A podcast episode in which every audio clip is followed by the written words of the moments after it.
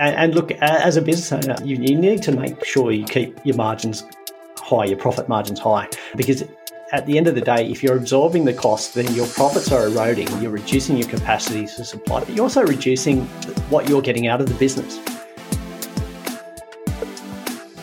Welcome to the business behind your business conversations to help your business grow and thrive. Hi, I'm Paul Sweeney, founder of Pretium Solutions, chartered accountants and certified business advisors hosting the business behind your business.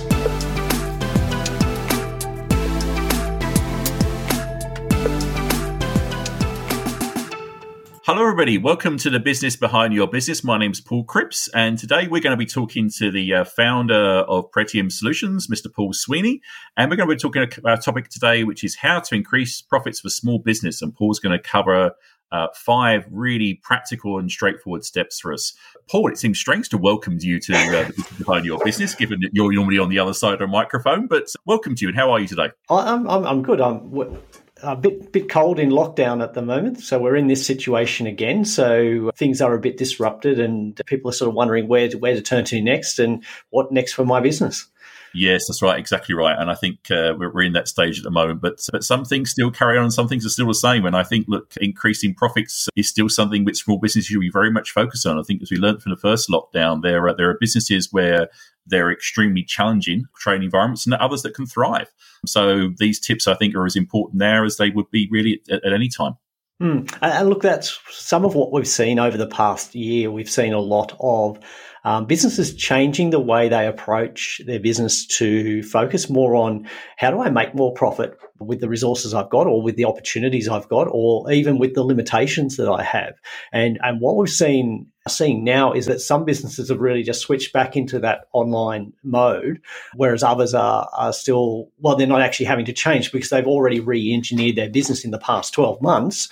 And it's just a, a, more of the same for them. You know, the, the, the way of communicating and interacting with customers hasn't changed. It's now a normal online way of doing things for their business, uh, which has come about through the circumstances we faced in the last 12, 18 months.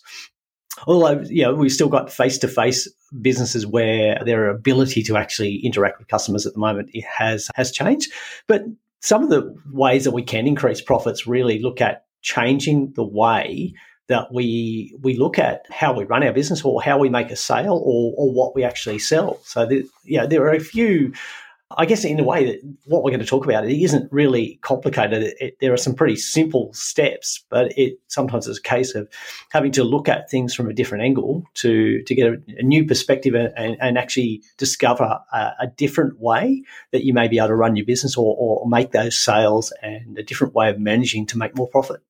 Absolutely, Paul. Definitely. And look, as you, you talk through there and, and knowing what some of the, the uh, things we're going to talk about today, I can certainly see, I can relate, relate to even some of the things that you're, you're talking about here, for, even from either my own experience or, or what I've seen with uh, other people, I, other clients I've got or people I network with. So, um, look, I think let's just let's dive into this now, Paul, if that's okay. So, we're going to talk about how to increase profits for small business. And you've got five particular chunks or steps, should we say? We're going, we're going to go five, five sections. And uh, do you want to really just talk about the first one, which is, I understand this is about find out uh, which customers are really profitable. So talk us through that, please. Yeah, absolutely. Look, a lot of small businesses, what we find is that they rely on a single large customer or a single or a group of large customers and they will put the most effort into those customers. They'll give them the best attention the, the best discounts or or maybe more time you know throw in a few extras. But at the end of the day you need to analyze are they actually profitable customers? Because if they're not profitable then you're actually expending a lot of your resources into a loss making customer uh, you're spending a lot of effort there, and you could spend more time on the more profitable customers, which may not be the, the, the larger customers.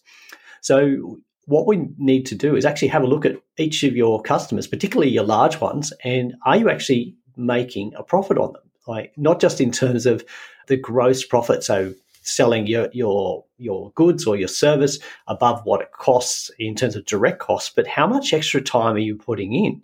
And uh, look, going back years, we did this analysis in another accounting business I actually worked in as, as a manager. We looked at the top, or sorry, not the top 10, but we looked at the largest 10 clients and we discovered that two of the three biggest clients in terms of revenue, were actually loss making clients. Wow. Yeah. Um, the amount of time and extra things that were having to be done and out of scope work and just to just to keep them happy so that the revenue was maintained meant that we were actually making a loss on those customers. So they weren't actually good customers. So we needed to do a couple of things. We had an option where we could increase the price, which there was objections to. We could reduce what was included by not throwing in all those extras, but there was already an expectation that we would do that, that we would continue to do that for the same price which is not feasible because it was a, a loss making customer. Or the third option, which is actually what we took in those situations, was we actually sacked the customer. Right. so we sacked those customers, but what that did was it freed up a lot of resources and we were actually able to increase revenue by double what we'd lost by going out to new customers or other customers within our client base there where we supplied different products at a profit so we had more capacity to supply to those customers without needing to, to hire more resources. We were able to sell more at, a, at more profitable rates and our profit increased. So we were able to get rid of a loss making customer and, and, replace that with profitable customers. Now, that, that's not always the case, that you can't always do that, but you need to be aware of whether your pro- customer is actually generating a profit for you or not. And if they're not, then you either you have to make a change. You have to either change the price that you sell to them, reduce what you're supplying, or you're going to have to bite the bullet and stop dealing with that customer. And, and, for some people, that might be a very uncomfortable prospect. You, you talk about you know, potentially, you know, saying goodbye to the customer that produces the most revenue, but you quite rightly say it's the it's the effort and the cost of you know perhaps acquiring the goods in the first place. And and so a lot of it comes down to really making sure there are some very some very sensible, I guess, analyzation that goes on in terms of the, the numbers. So, how would you suggest people start that sort of exercise? Yeah, well, I, I, think the first thing is to actually have a look at your accounting records and uh, what sales are you selling to people. So you're looking at at, at, your, at who your customers are, but the other thing you're looking at is what products you're selling and what products and services, because uh, who, who's buying what from you. So most most people would be limited to say th- five to ten products or services as, as, a core offering, and you can quickly identify how much you're doing. But it's a lot of the times it's what are you supplying extra to mm. these mm. customers, and are you mm. actually charging for it? And, and that's where it come. A lot of people will will not. That's where the what we call scope creep or or, or, or hidden costs yes. that come out, yes. and so th- there's a couple of aspects to it: identifying who your customers are, what they buy from you, and then how much does it cost you to supply those products and and yeah then this, the next part of that analysis is looking at well for those bigger customers are you having to do more extra things that you're not actually charging for? And that's where your, your profit gets eroded, and even to a situation where you might actually make a loss on a customer. So we, I had this conversation with um, somebody recently who they, they they would supply a report based on an assessment. And they added a lot of extra value to that report. And what they did was they ended, uh, you know, it took an extra four hours to add all that extra content and value into the report. what they found was that none of the customers they supplied that extra detail to actually wanted it or valued it. Yeah. So they were able to remove that content from the report, still charge the same price, but they were saving four hours for every report. So wow. yeah, increasing their profit that way. And then they could use those resources to develop other sales products and, and strategies. So yeah, and a lot of that is actually not falling into bad habits, I guess, isn't it? Really, in terms of something you think a, a client wants, but actually they don't. And that the time to do the extra work wouldn't be wouldn't, wouldn't be valued. Now, just on this, this this first point, Paul, is there are there two? Do you think there are two key questions that um, every small business owner should be asking themselves?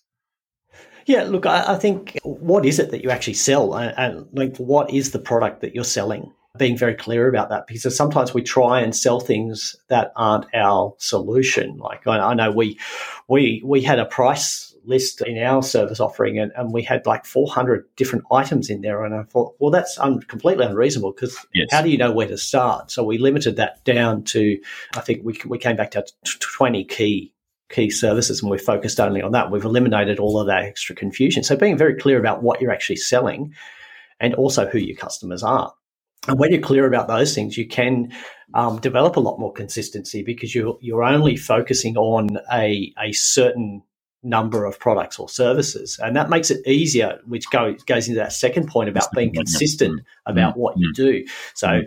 delivering the same product or service the same way every time for the same cost.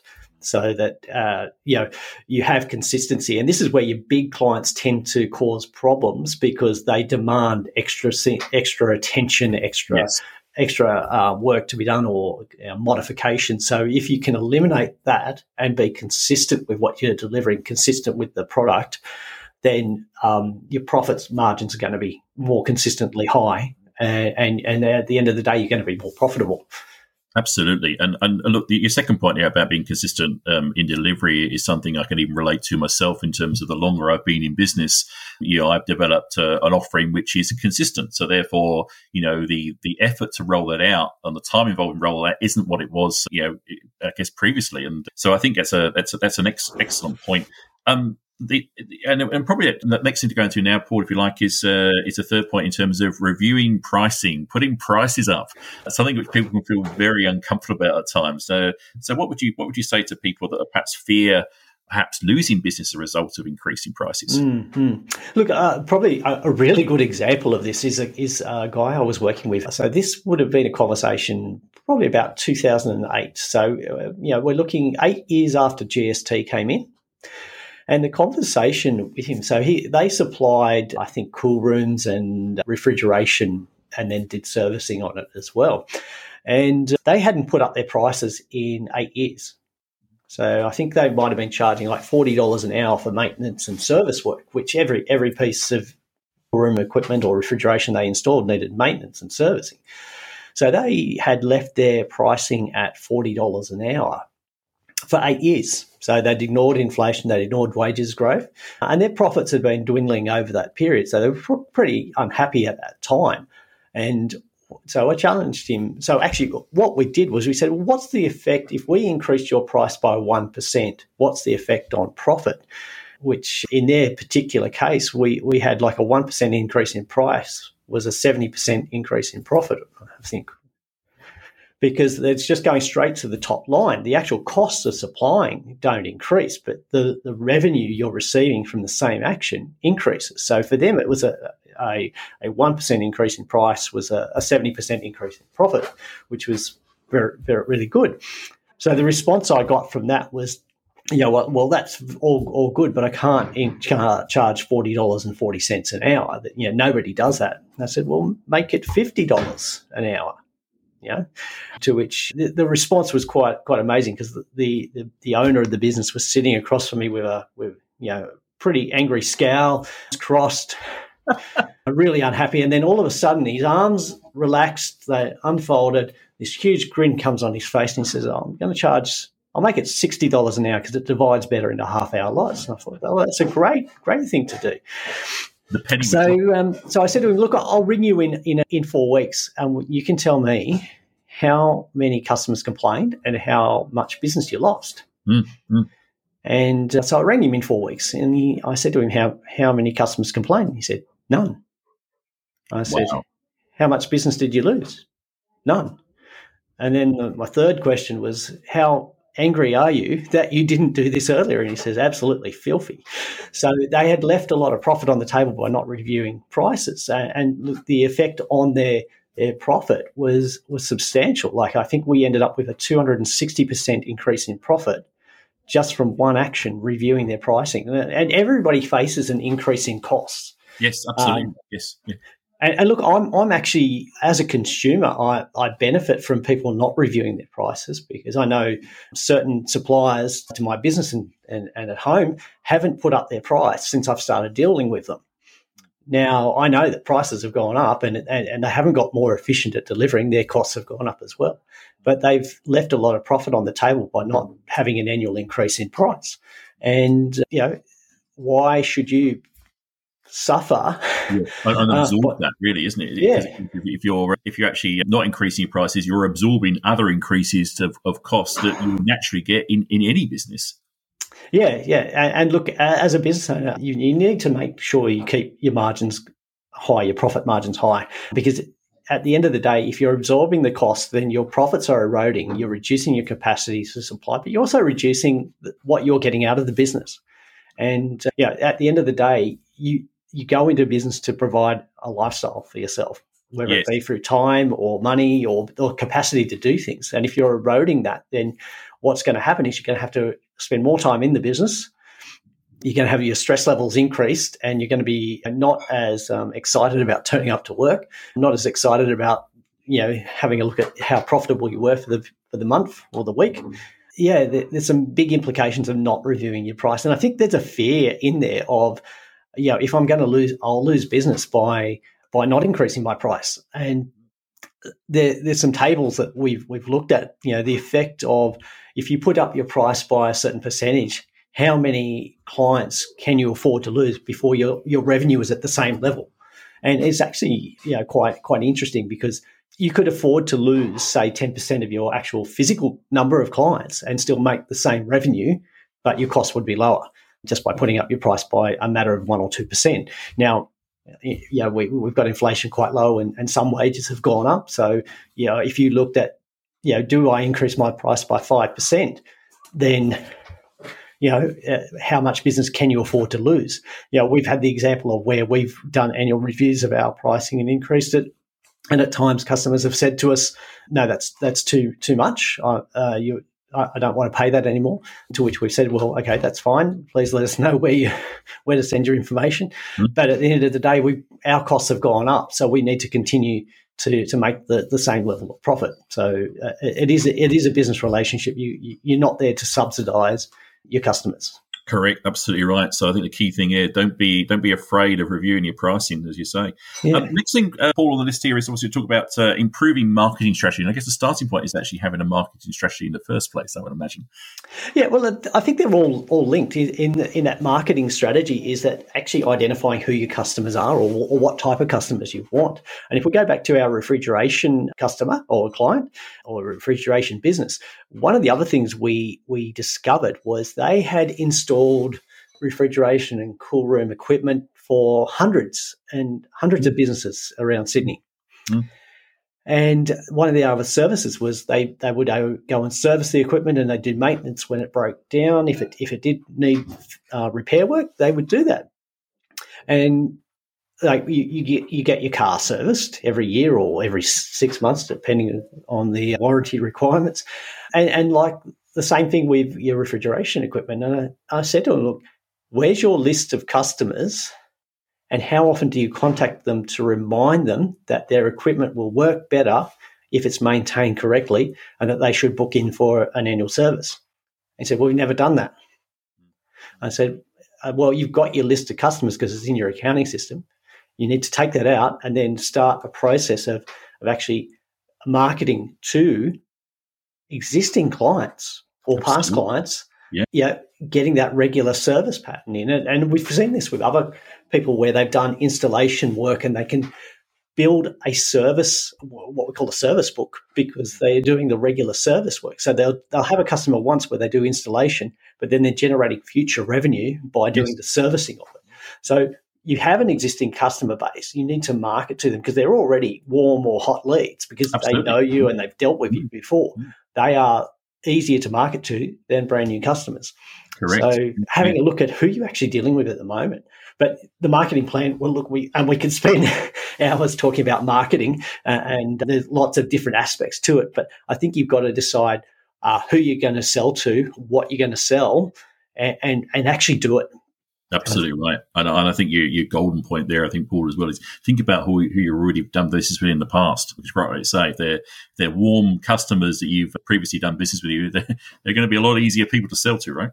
Yeah, absolutely, absolutely. And, and look, they they already know what you do, uh, and sometimes I think the other thing is if you're marketing to your existing customers, if you've got a new service that you want to sell, you've already got somebody that knows how you operate. So it's a yes, lot easier to sell a new a new product to to an existing or, or, past customer than to a new customer. Absolutely. Um, Yeah, no, that's great. Very good point. Now, the, the final the final point here is, uh, Paul, you talk about it, and probably it's very relevant in current circumstances. Is evolved by introducing new products or services. And I, I remember when uh, sort of like the early part of last year, the word pivot came up quite a lot, uh, and uh, and uh, I think eventually that word was eventually banned out of the out of the Australian dictionary. But but yeah, certainly it's a very good point in terms of you know introducing new products and services, and I guess now probably more than ever. Yeah, absolutely. And we've seen this in the last 12 to 18 months, particularly, where where there's been a need to revisit how products and services are sold or what they're actually sold or the format they're sold in. Um, so there are some classic example or classic success stories, I would say, from what I've seen. And yeah, one of our clients who was um, faced with a situation, you know, they're a tattoo parlor. And we had these immediate lockdowns that that kind of industry had to couldn't couldn't operate. They couldn't do physical tattooing. Um, now, working with this particular business, we were able to say, well, hang on, what are you, what are the steps of your process? And in their process, it wasn't just a case of rock in and get a, get a, you know, some initials tattooed or a, or a logo or something. There was actually a lot of planning and design work into the tattoos that we're going to do.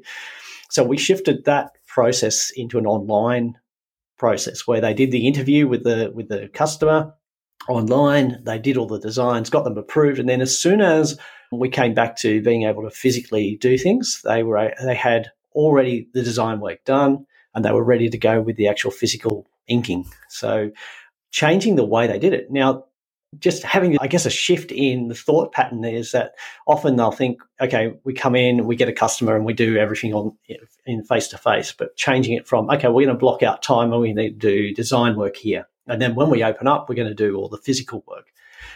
Now, with that design work, they were actually able to repurpose some of those designs and um, turn it into merchandising opportunities.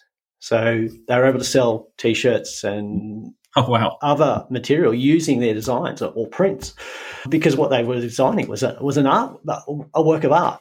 Yes. Uh, so we're actually able to generate a passive income stream using product and skills that they already had designed. So looking at not something completely different, but using what they already do, but just changing uh, the way or creating another way of selling the same thing.